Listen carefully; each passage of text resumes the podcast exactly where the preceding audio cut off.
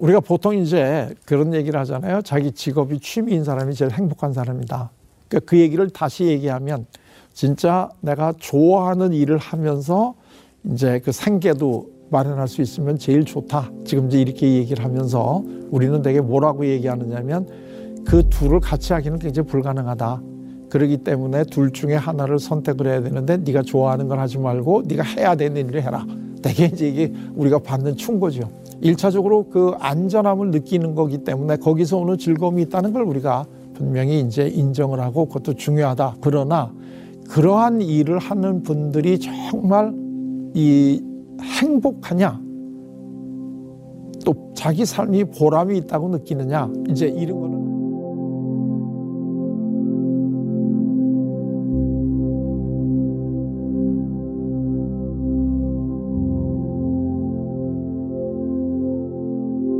제가 그 오랫동안 상담을 하면서요, 제일 그 안타까운 분들이 누구냐면, 어, 제가 왜 사는지 모르겠어요. 제가 무엇 때문에 어, 이렇게 살아가는지 모르겠어요. 이렇게 얘기하는 분들이에요. 사실 나는 이런 이런 목표를 가지고 살아가고 있는데 그것이 잘 안 되기 때문에 많이 안타깝다. 어떻게 하면 그 목표를 이룰 수 있을까 하는 이런 것들을 의논하는 내담자는 오히려 상당히 참 마음이 편한데 조금 전에 얘기한 것처럼 제가 왜 사는지 모르겠어요. 이제 이런 식으로 얘기하시는 분들이 제일 어렵거든요.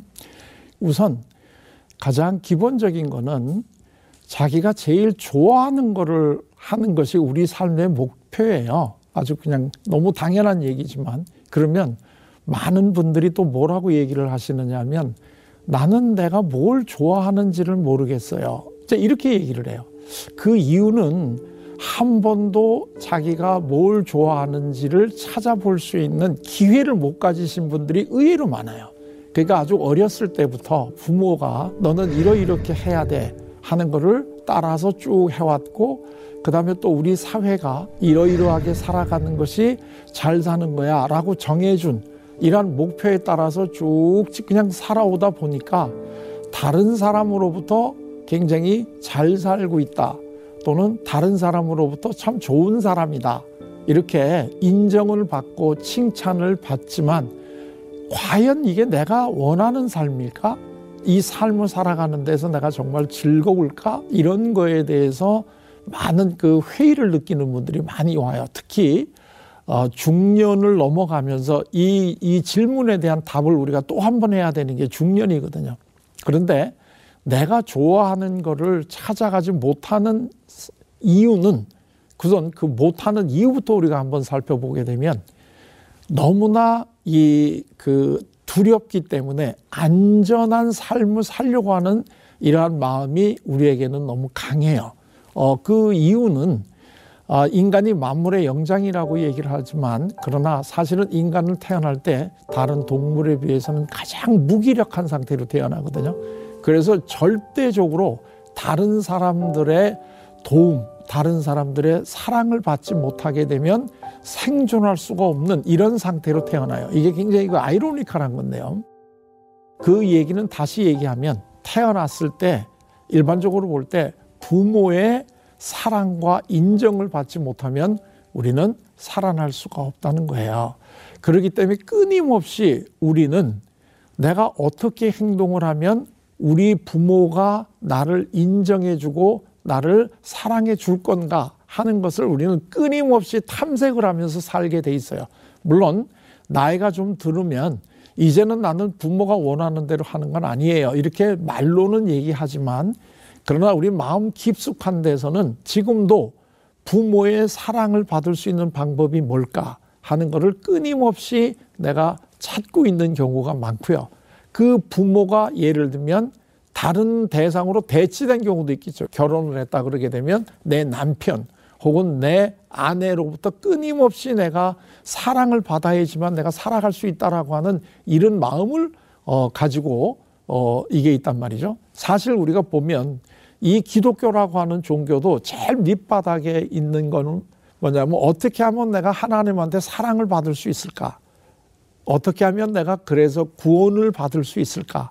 이게 제일 밑바닥에 이제 깔려 있는 인간이 가지고 있는 어떠한 심성이기 때문에 사실 우리는 내가 무엇을 잘하는가 하는 것을 찾아보기보다 어떻게 행동을 하면 다른 사람으로부터 내가 인정을 받을 것인가 하는 거에 더 먼저 우리가 우선순위를 두고 살아가는 게 우리 대부분의 사람들의 삶이죠.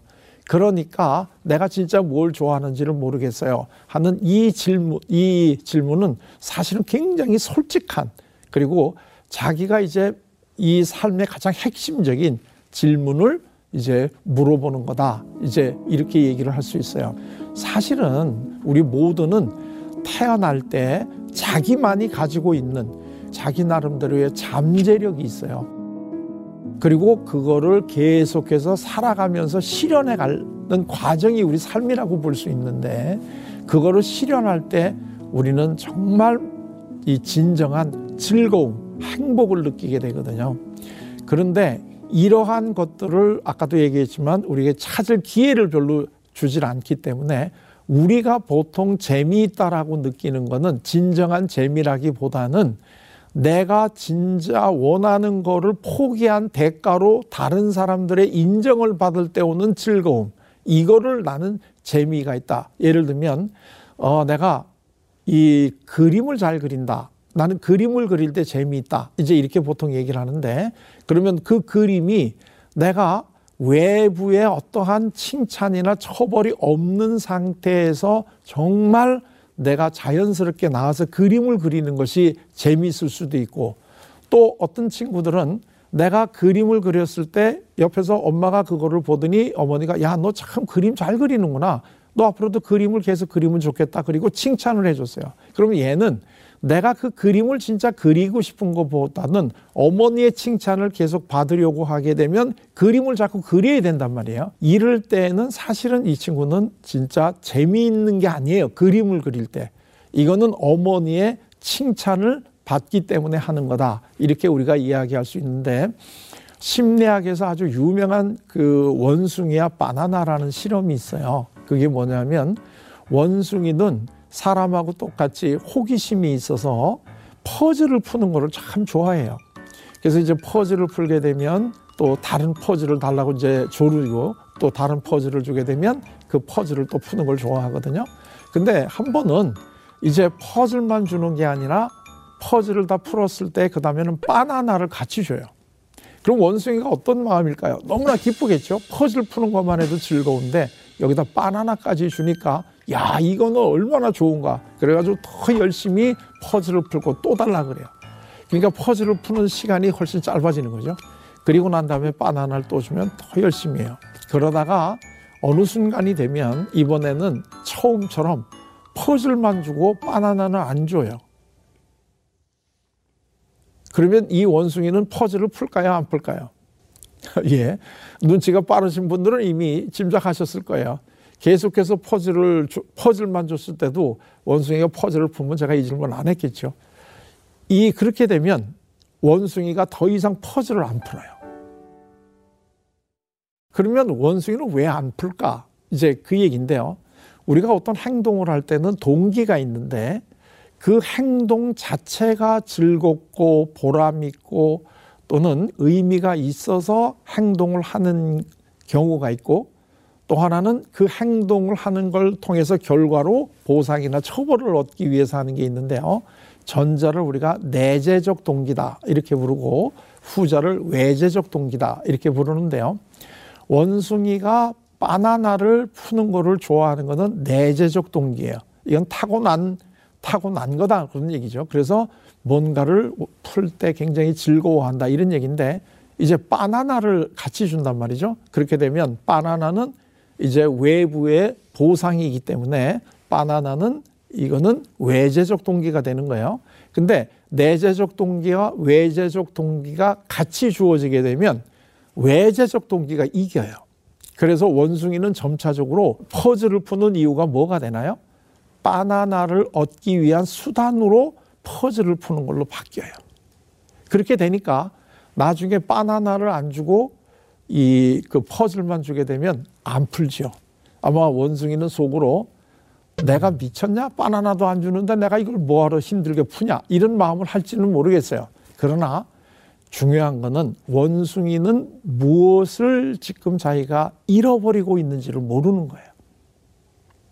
정말 어느 외부적인 보상이나 처벌이 없이도 내가 즐거워서 하는 이 그걸 잃어버린 거죠. 사실 이 내재적 동기라고 하는 건 인간이 가지고 있는 가장 본능적인 이 동기인데 그게 크게 보면 세 가지가 있어요. 그게 다른 동물들하고 인간이 다른 건데 그 첫째가 뭐냐면 이 공부하는 거예요. 인간 말고 다른 동물들은 공부를 안 해요. 두 번째로는 다른 동물들은 종교가 없어요. 그래서 이 신앙적인 행위를 안 해요. 세 번째로는 다른 동물들은 예술 활동을 안 해요. 아름다움을 몰라요. 근데 인간만은 이 세 가지를 해요.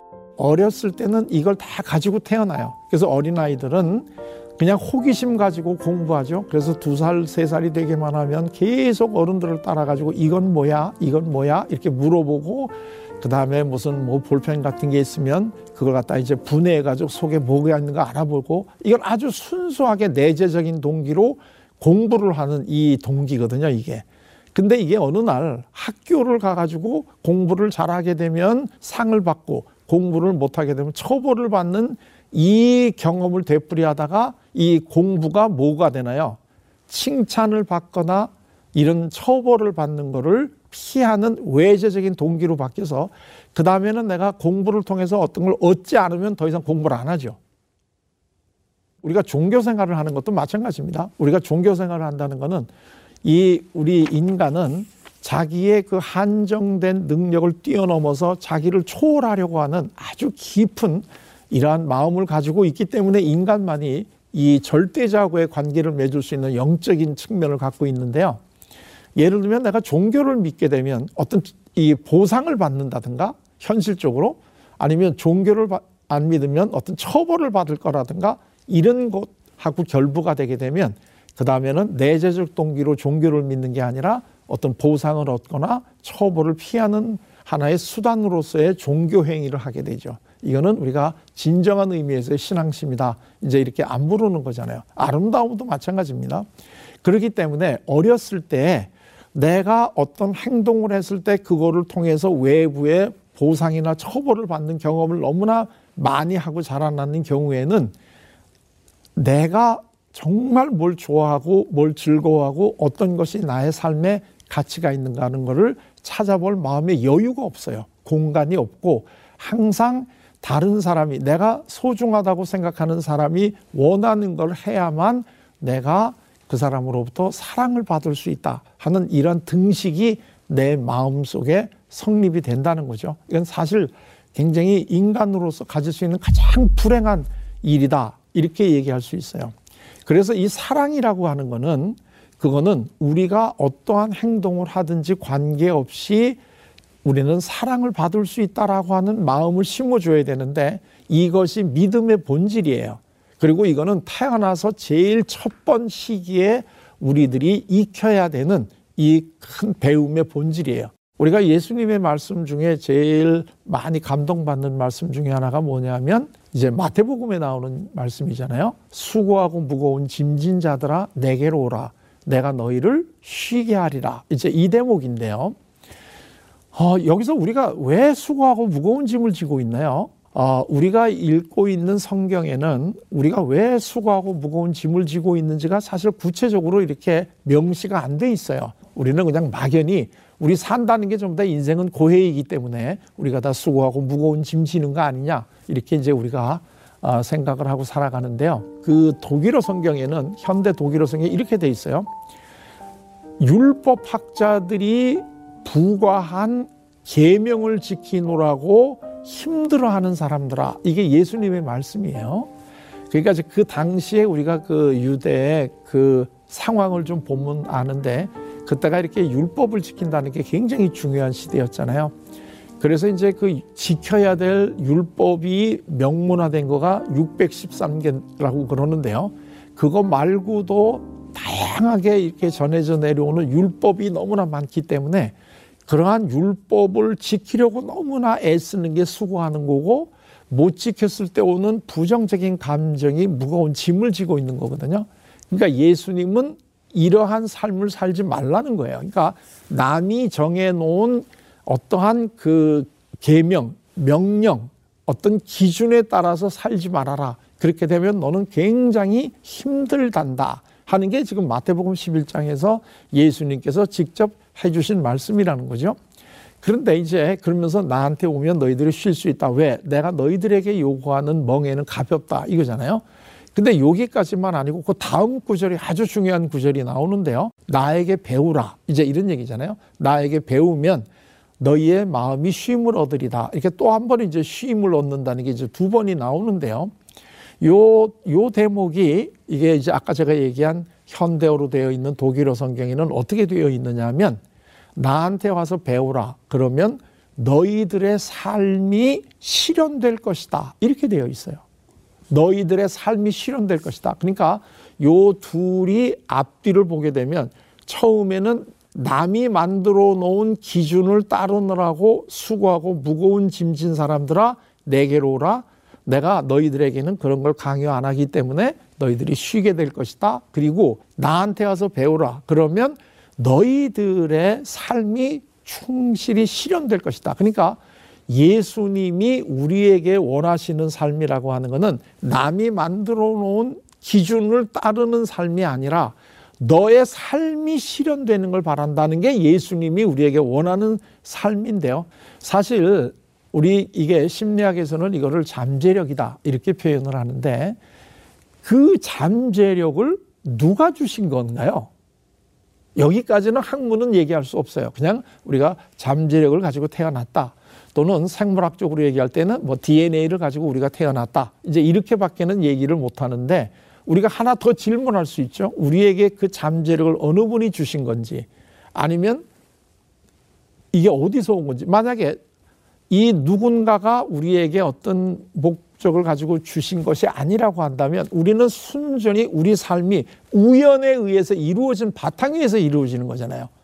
왜 그게 우리한테 주어졌는지를 아무도 몰라. 그건 우연이죠, 그러면.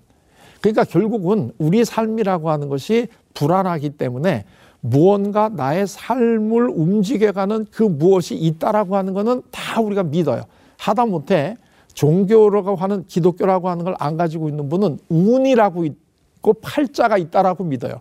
이게 그 본질적인 인간의 내재적인 동기인데 이거를 우리는 하나님이 주셨다라고 보는 거죠. 이 잠재력을. 그러면 하나님이 우리에게 이 잠재력을 주시고 이 잠재력을 이 땅에서 충분히 실현해 가도록 하는 것을 원하신다는 거죠.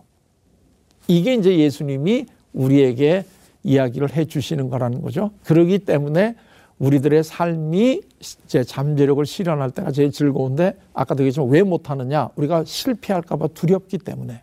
그런데 이 두려움을 우리가 이, 이길 수 있는 것은 아까 얘기한 믿음이라고 얘기를 했잖아요. 이 믿음 중에서도 제일 핵심적인 믿음은 하나님에 대한 믿음이죠. 그러니까 하나님께서 우리들에게 이 잠재력을 주셨고 하나님은 그 잠재력을 우리가 이 땅에서 잘 실현해 가시기를 원하신다. 그리고 우리가 힘들 때에는 우리가 그것을 잘 실현할 수 있는 힘을 주신다 하는 것이 사실은 오늘날 심리학에서 밝힌 내용이 이미 2000년 전에 예수님께서 우리에게 다 알려주신 거다. 이제 이런 이야기예요. 자, 그러면 지금 내가 뭘 잘하고 있는지를 모르겠다 이렇게 얘기하시는 분은 너무나 어느 날 갑자기 내가 뭘 가지고 있는 거를 있는 걸 이렇게 확 알아지는 거는 없어요. 조금씩 조금씩 어, 내가 정말 외부적인 보상이 하나도 없을 때 예를 들면 내가 어떤 걸 했을 때 누가 칭찬을 해준다든가 또는 내가 뭘 했을 때 결과가 나쁘게 나왔을 때 누가 나를 처벌하는지 아닌 상태에서 정말 내가 뭘 원하는가 하는 거를 찾아보는 것부터가 시작을 해야 되니까요. 근데 이거는 우리 마음 속에서 샘솟듯이 나오는 거기 때문에 이거를 우리가 알아보려고 하는 시간을 좀 가지기만 하면 이거는 얼마든지 우리 마음 속에서 이거는 나오게 되어 있어요. 그거는 우리 마음이 주기보다는 하나님께서 우리에게 성령님을 통해서 네가 이 땅에 온 이유는 사실은 이러이러이러한 거를 해내기 위해서 온 거란다 고 알려주게 돼 있어요. 이거를 어, 오늘날 우리 심리학에서는 이 과정을 통찰이라고 불러요. 통찰. 그래서 내가 아하, 내가 이거를 하기 위해서 이 세상에 왔구나. 내가 이거를 정말 잘하는구나. 내가 이거를 할 때 제일 즐거워하는구나 하는 것을 깨닫는 걸 우리가 통찰이라고 부르는데 이 심리학적으로 통찰이라고 하는 이 현상은 하나님이 성령을 통해서 우리에게 인도해 주신다. 이제 그 얘기를 이제 이 심리학에서는 이걸 이렇게 표현하는 거에 불과하다. 그러기 때문에 아, 정말 내가 뭘 해야 되는지를 모르겠다라고 생각하시는 분은 외부적인 어떠한 이런 거에서부터 좀 벗어나서 조용히 내가 뭘할때 제일 사실은 즐거운가 그거를 내가 했을 때 성공했을 때 외부에서 보상이 안 주어진다고 해도 나는 이 행동을 하는 것만으로도 내가 즐거운가 하는 거를 이렇게 좀 찾아보시게 되면 얼마든지 이게 가능하다는 거예요. 우리가 보통 취미 생활을 해라 이렇게 얘기하는데 그 취미 생활이라고 하는 것을 하는 사람들이 어, 인생을 더 즐겁게 살죠. 그 이유는 취미라는 것 자체가 보상을 받기 위해서 억지로 하는 활동이 아닌 것이 취미의 본질이기 때문에 그렇거든요. 그러니까 내가 이제 이 나이에 무엇을 하겠냐 이런 생각을 하시는 분들이 많은데 이거는 스스로 자기의 삶을 제한하는 거란 말이죠. 얼마든지 우리는 하나님 앞에 가는 바로 그 순간까지 내가 정말 이 땅에서 할 수 있는 거를 다 이 발휘하는 노력은 얼마든지 할 수 있거든요. 우리는 끊임없이 죽는 그 순간까지 내가 가지고 있는 잠재력을 발휘해 가는 것이 나에 대한 의무이고 동시에 어, 나를 이 땅에 보내주신 분에 대한 우리의 도리다. 이런 거를 우리가 알기만 하면 얼마든지 정말 내가 원하는 것이 무엇인가 하는 것을 알아낼 수 있습니다.